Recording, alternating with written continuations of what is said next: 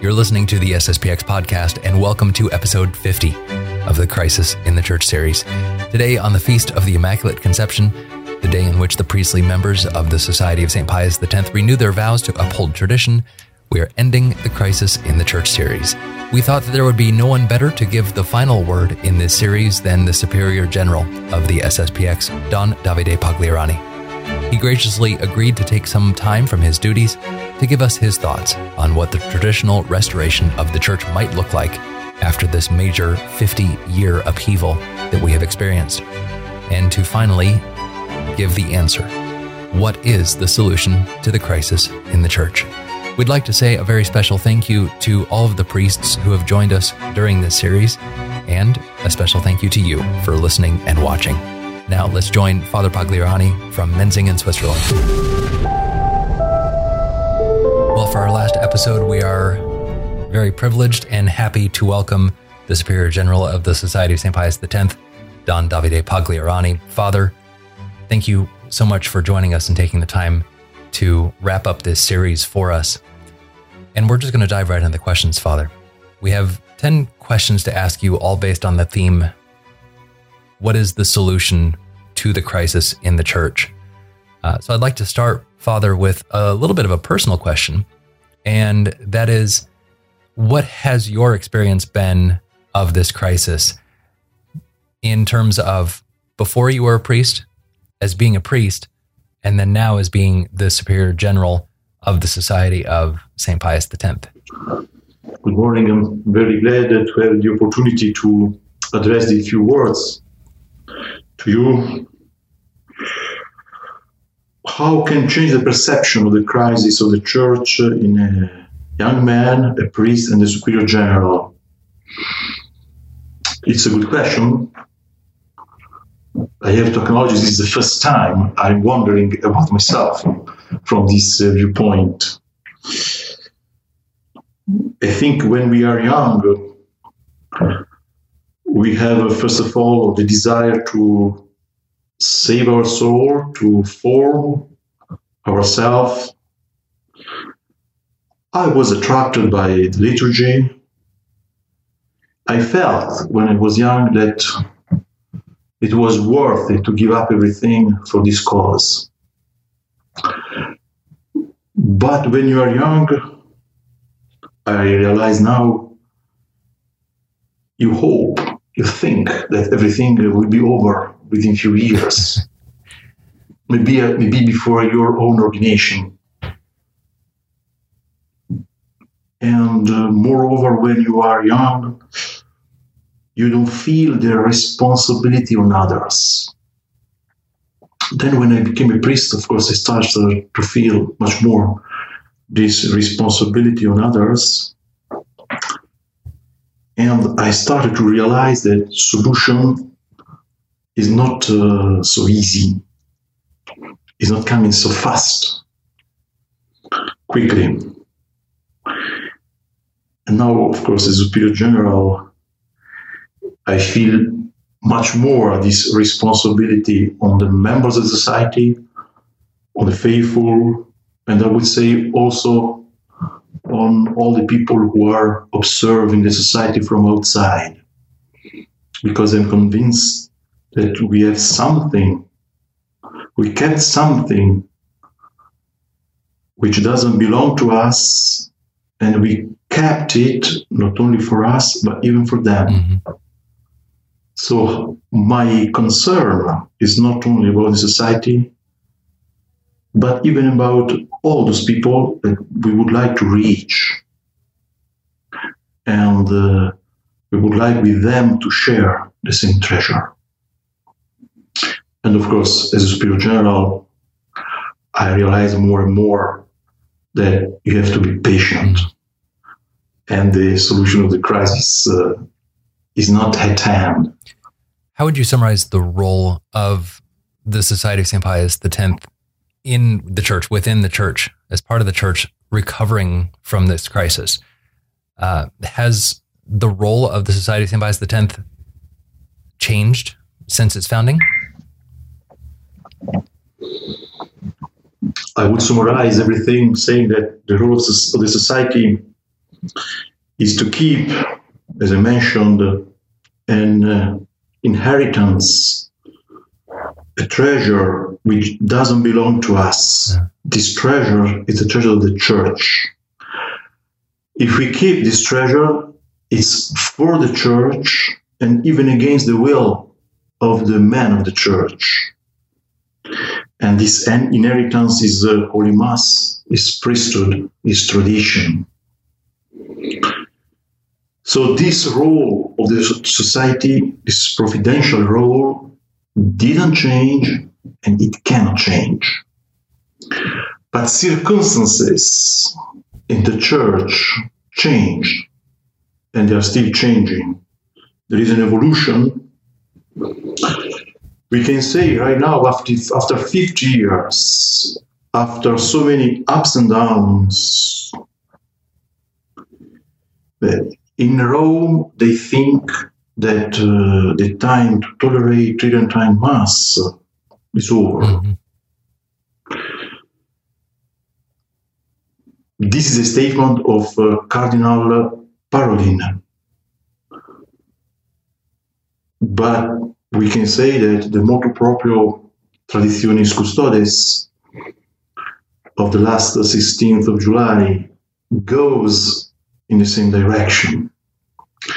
This Mass is not tolerated anymore as the expression of a particular way of conceiving the church of conceiving spiritual life, of uh, conceiving the priesthood. So our role now, even more than before, is to keep this Mass as the expression of another way to conceive the church, to conceive the priesthood, and to conceive spiritual life. I think I think this is the the role of the society. It didn't change, but now we have new reasons. The more time goes on, the more we have reasons to stick to this role and to make all souls of goodwill understand that there is not another option. Right. The only option which works right now in the church is to keep tradition in its integrality. And this is the option of the Society of. Pius X. I have a question that you might find as a, a little bit humorous, Father, um, and or improbable. But if you were asked for advice by a newly elected pope, say the next pope, what would you urge him to do in order to help the situation in the church? Well, this question made me laugh a little bit. I think it's impossible to answer this question uh, as such right now. It is merely hypothetical. I think the new pope could ask for the advice of the superior general of the society in a different situation, not right now. Uh, I think before such an event could take place, a new pope would have uh, already a group of cardinals, bishops supporting him and the church would have already, at that moment, the means, the opportunity, and already a certain certain steps in that direction. It's not the case now. But the question is interesting also. uh, I would summarize everything in three points. Okay. Of course, if the Pope would give me more time, I would uh, develop more. But first of all, I think uh, a Pope has to preach the truth, has to preach the faith, every part of our faith, even all the dogmas that nowadays are not very very pleasing to the world, to the ecumenism. A pope has to be this freedom, has to recuperate this freedom to preach the truth and to condemn the errors. Because when we love the truth and we preach the truth and we seek for the triumph of truth, we condemn the error. We cannot love if we don't hate also. Mm. It's an illusion. It's a very modern illusion to love without hating. It's possible. A second advice I would, I would give to that Pope is to care, first of all, about the formation of priests. Mm-hmm. Because uh, it is uh, in the nature itself of the church to be fostered through the sacraments and by consequence through the priesthood. The priesthood, in this perspective, is the canal that our Lord chose to sanctify souls, to sanctify His church. So, as much as a pope takes care of the formation of priests, he will work on the regeneration mm. of the church. And there is another point. The third one, of course, uh, in that hypothetical situation.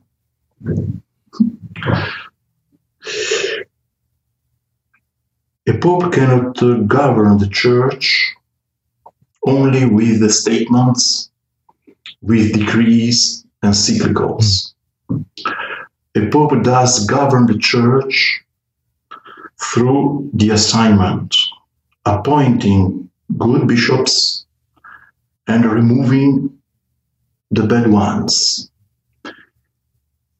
It's not always politically correct to that, but I think uh, to regenerate the church, a lot of bishops they would have to be removed, or at least as they they know to do very well in Rome, they should be invited to resign. In Rome, they know how to do that. but of course, uh,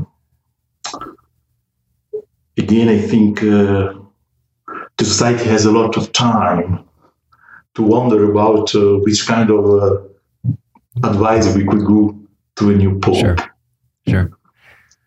Father, we we've looked at this this series how the crisis proceeded by stages. It didn't happen all at once.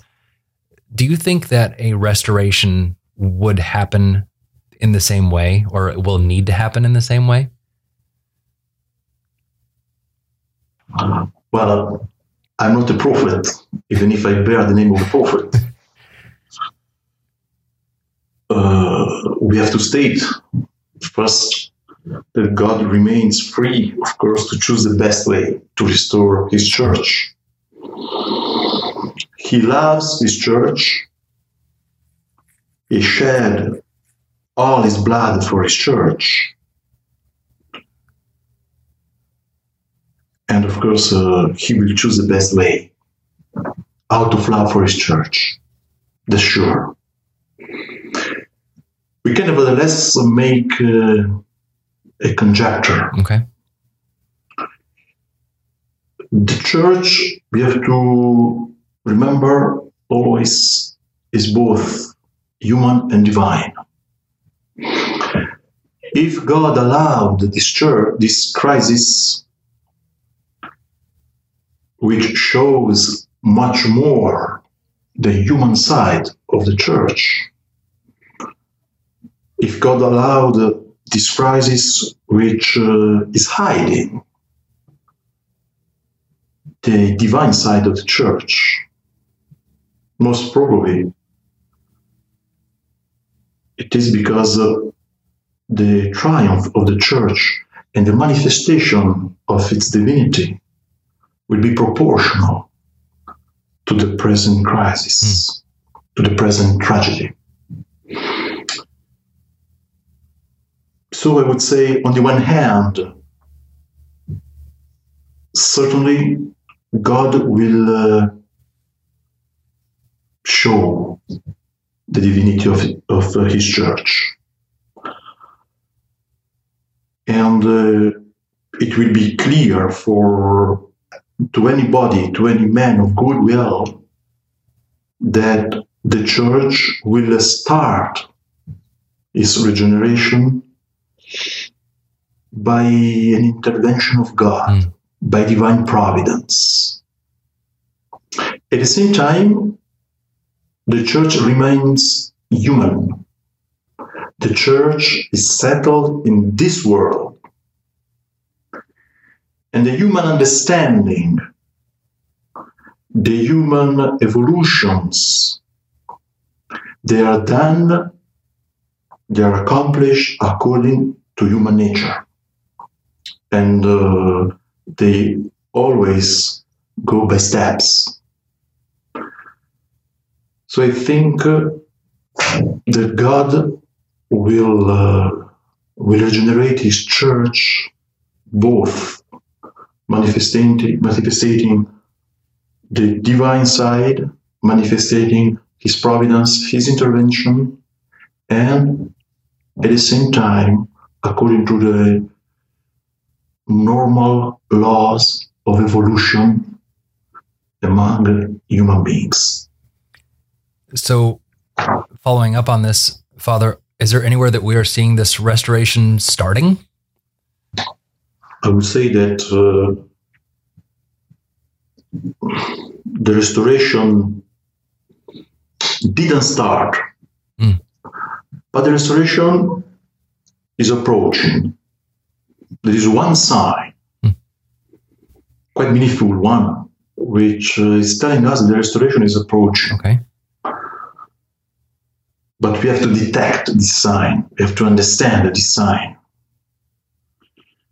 The more a situation becomes hopeless, the more the the moment of the rescue is close. Mm.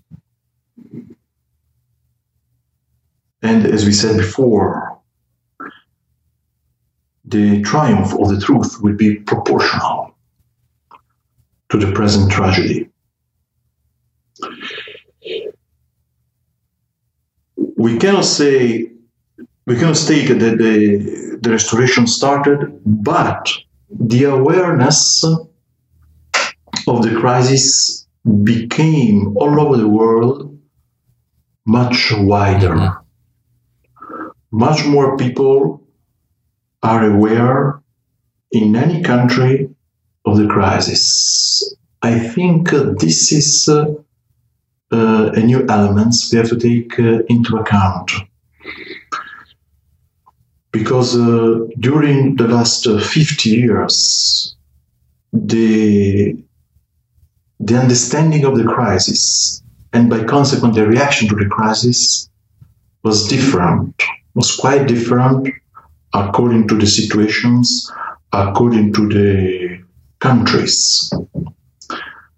Nowadays, for uh, several providential elements, everybody in every different local situation is able to detect this crisis.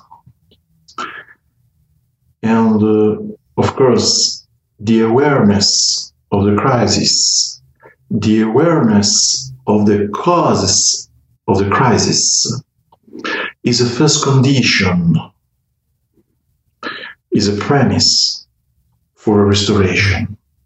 And this awareness is there, especially among faithful and uh, quite a number of priests. And uh, in Rome, of course, they are aware of this reaction. And I think it is one of the causes of uh, the motu proprio of last July, Traditionis Custodes, yeah. because I think in Rome they got a bit scared. And so they felt the need to to put a full stop, to try to put a full stop to this uh, growing interest about tradition, about traditional mass. Hmm. Next, Father, I'd like to look at how Vatican II will be seen. Um, in the future, once this restoration does inevitably come, how do you think Vatican II will be seen? Will parts of it be condemned? Will it be clarified? Will the whole thing just be forgotten? How how will Vatican II be seen? Well, again, prophet. Okay. I guess we can guess first of all, the authority of the council has to be redefined. Mm. The main problem of the council is uh, at the basis of the council. It's a new magisterium, it's a new teaching, it's a new way of conceiving the teaching of the church. The problem of the council is not just uh, in its uh, contents.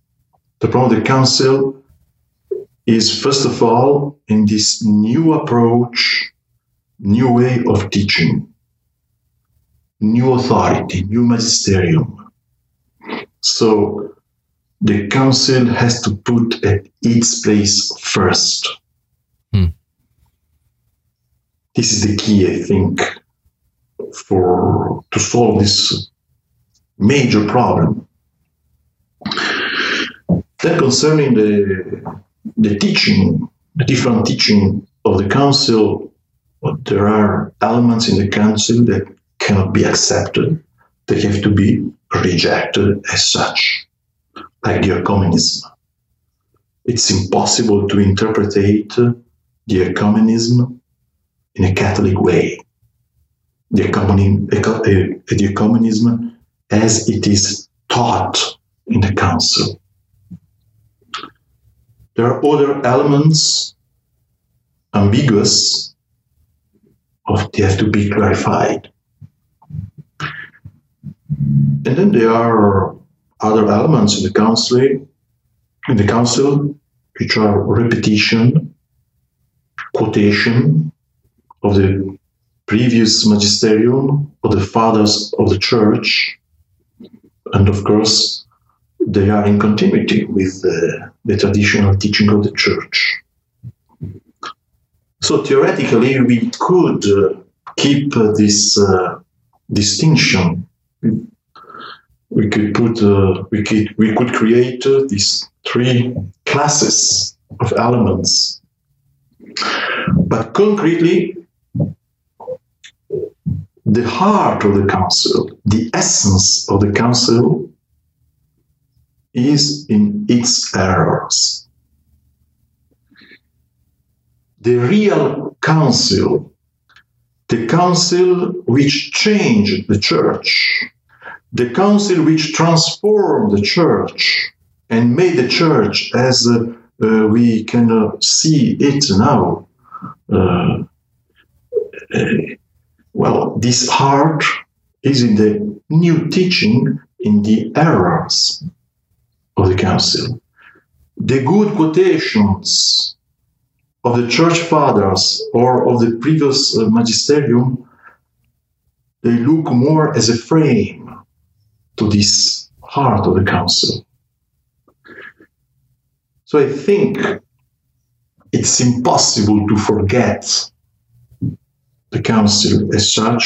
It would be easier, but I think it's impossible the council most probably will be passed over. In any case, a future pope will have all the prudence, the, the necessary prudence to handle this uh, issue, which is uh, extremely delicate.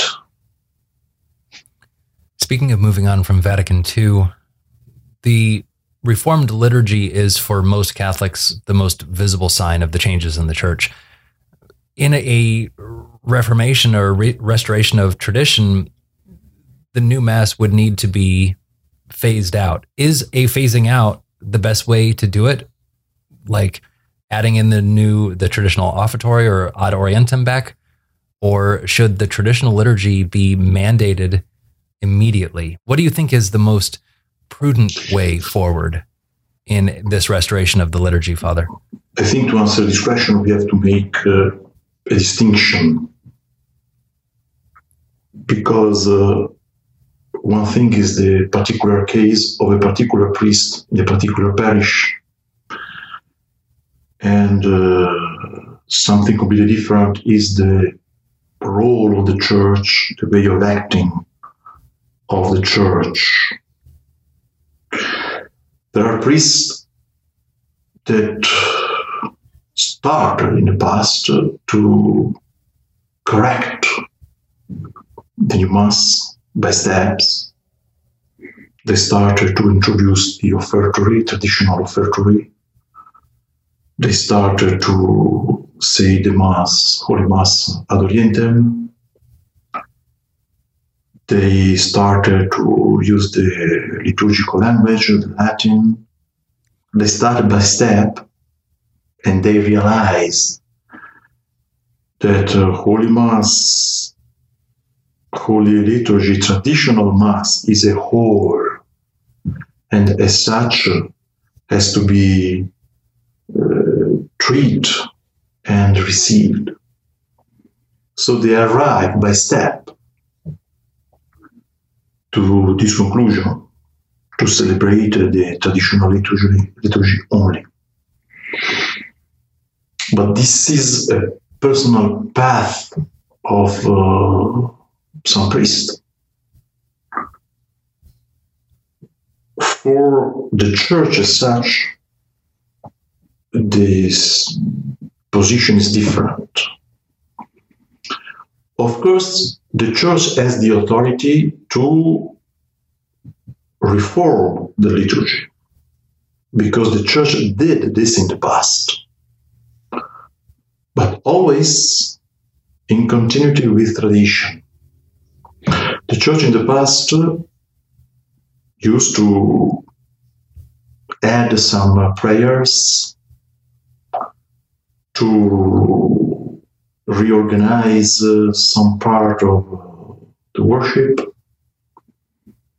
For instance, on Pius X is the history of the church the great reformer of the Roman breviary there is not in the history of the church another uh, reform concerning, concerning the divine office so important, so huge, like the reform of St. Pius X. Mm. But all he did, even if uh, he was uh, criticized and still is, is criticized by somebody. But all he did was in continuity with the tradition. The divine office improved and didn't lose anything mm. of its beauty and uh, of its essence.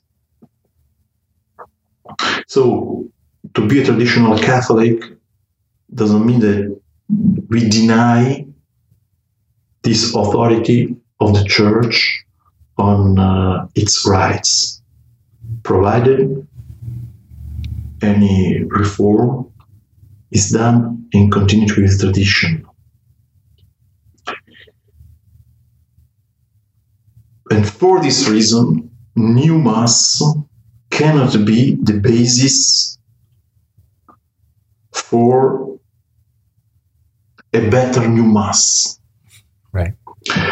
The new mass cannot be the basis for a reform which will correct progressively that right till it will become Catholic. This is not uh, a logical perspective. That was the great illusion of Pope Benedict to put uh, beside the new Mass the old Mass in order to start the reform of the reform, a kind of mutual fecundation between the two rites. It didn't work. It couldn't work. Right. Because we cannot take the new Mass in order to improve something which uh, is not done for that, something which is conceived in a completely different perspective. That's why this experience of the reform of the reform of Pope Benedict, I'm not judging his intentions. I just try to read the the facts. Uh, was a failure. Was a failure. It didn't uh, lead anywhere. And uh, the last motu proprio of Pope Francis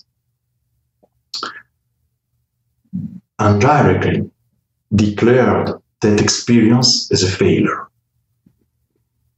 Yeah. Pope Francis rejected that experience because actually,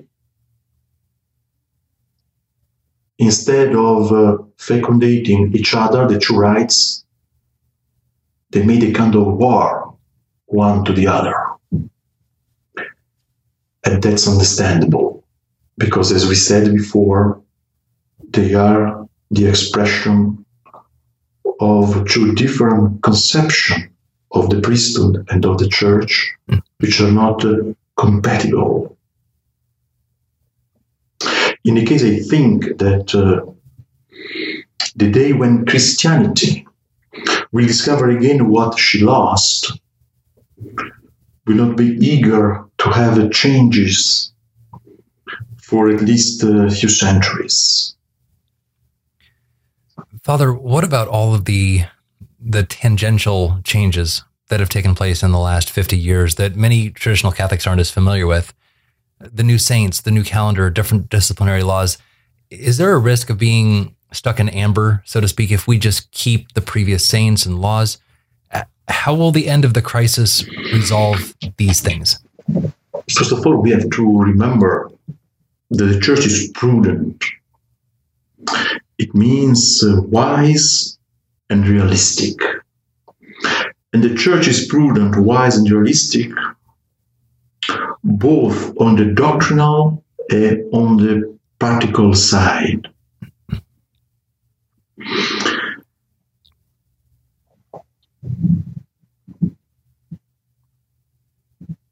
We have to realize that uh, the restored church, when the church will be restored,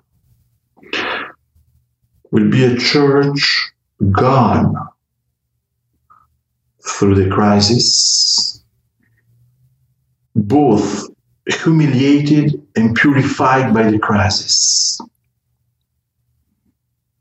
So, a church which will get a new wisdom, so to speak, Mm. A new vision, and most of all, a new grace. We have to get rid of the, of the idea that the restoration is the equivalent of the, the erasing of an era.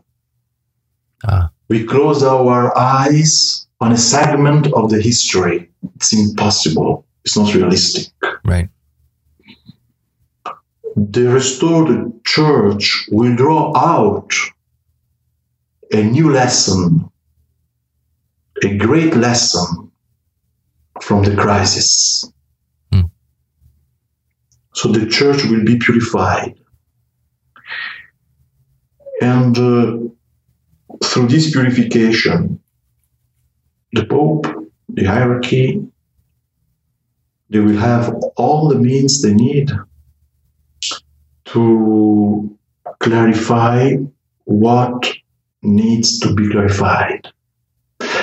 As we said, the, the starting of the crisis of the church, of the present crisis, is a crisis of the magisterium. The particular feature of this current crisis and the main difference which all the other crises of the church throughout the history is the crisis of the magisterium.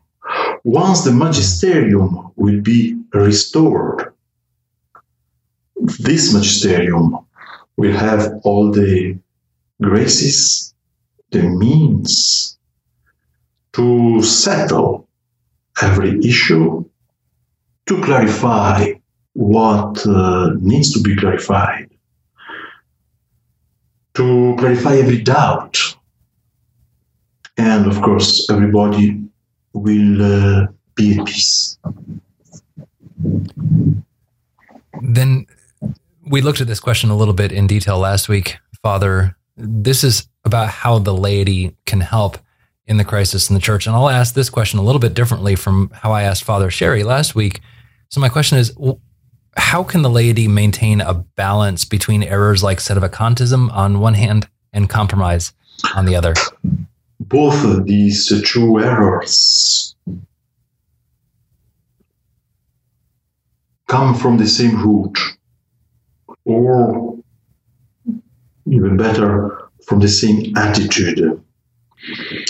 What's that? Is the idea that in the middle of this crisis, a crisis which uh, has not anything equivalent in the history of the church, we are able and we must find out a satisfying explanation capable to explain logically everything. It's, uh, I would say, a kind of uh, intellectual need in this uh, sense, in this direction. But the very fact that the same attitude produced opposite conclusions, mm. the very fact that even inside the sedevacantism, you can find out different options not compatible among themselves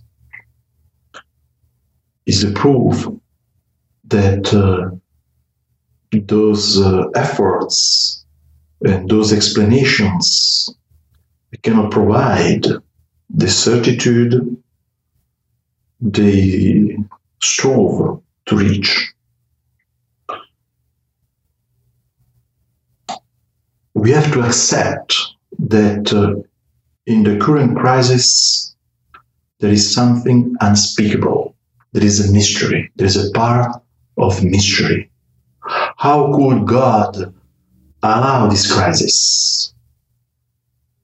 Why he allowed this crisis? It's impossible to answer. We can uh, make uh, some uh, conjectures as we tried even during this uh, interview. But God reserved for himself this part of mystery in order to show when the moment will come that he will provide the solution and he will provide the explanation, all the explanations we need for his church according to his will according to his divine perspective. In other terms, the church is both human and divine. And uh, this explanation we look for, we would desire, cannot be provided only through human efforts, human elements. It's not the crisis of a company. This is not the crisis of a normal society.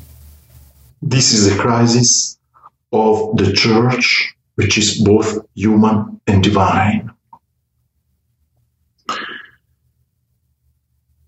And I, as a conclusion, I would say also that other people, other faithful,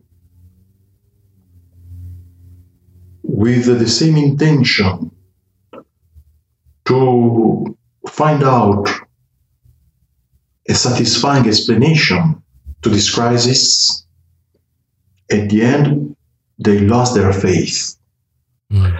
They couldn't accept this part of mystery. And that's quite uh, dangerous. They couldn't stand the scandal.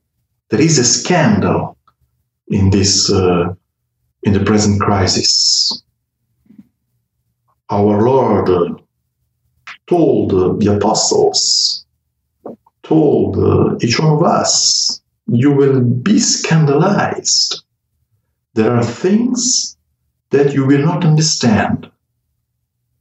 Stick to your faith, mm-hmm. stick to tradition, stick to all the means I gave you, and I will provide you to keep your faith and your spiritual life till the end of time. And every explanation be provided at its time. So, Father, the final, the final word, the final, final question: What ultimately is the solution to the crisis in the church? This is the last question, but it's the main question, right. and the question which uh, does summarize uh, anything we could say. First, we have to understand that the solution is not in something we have to do or to understand.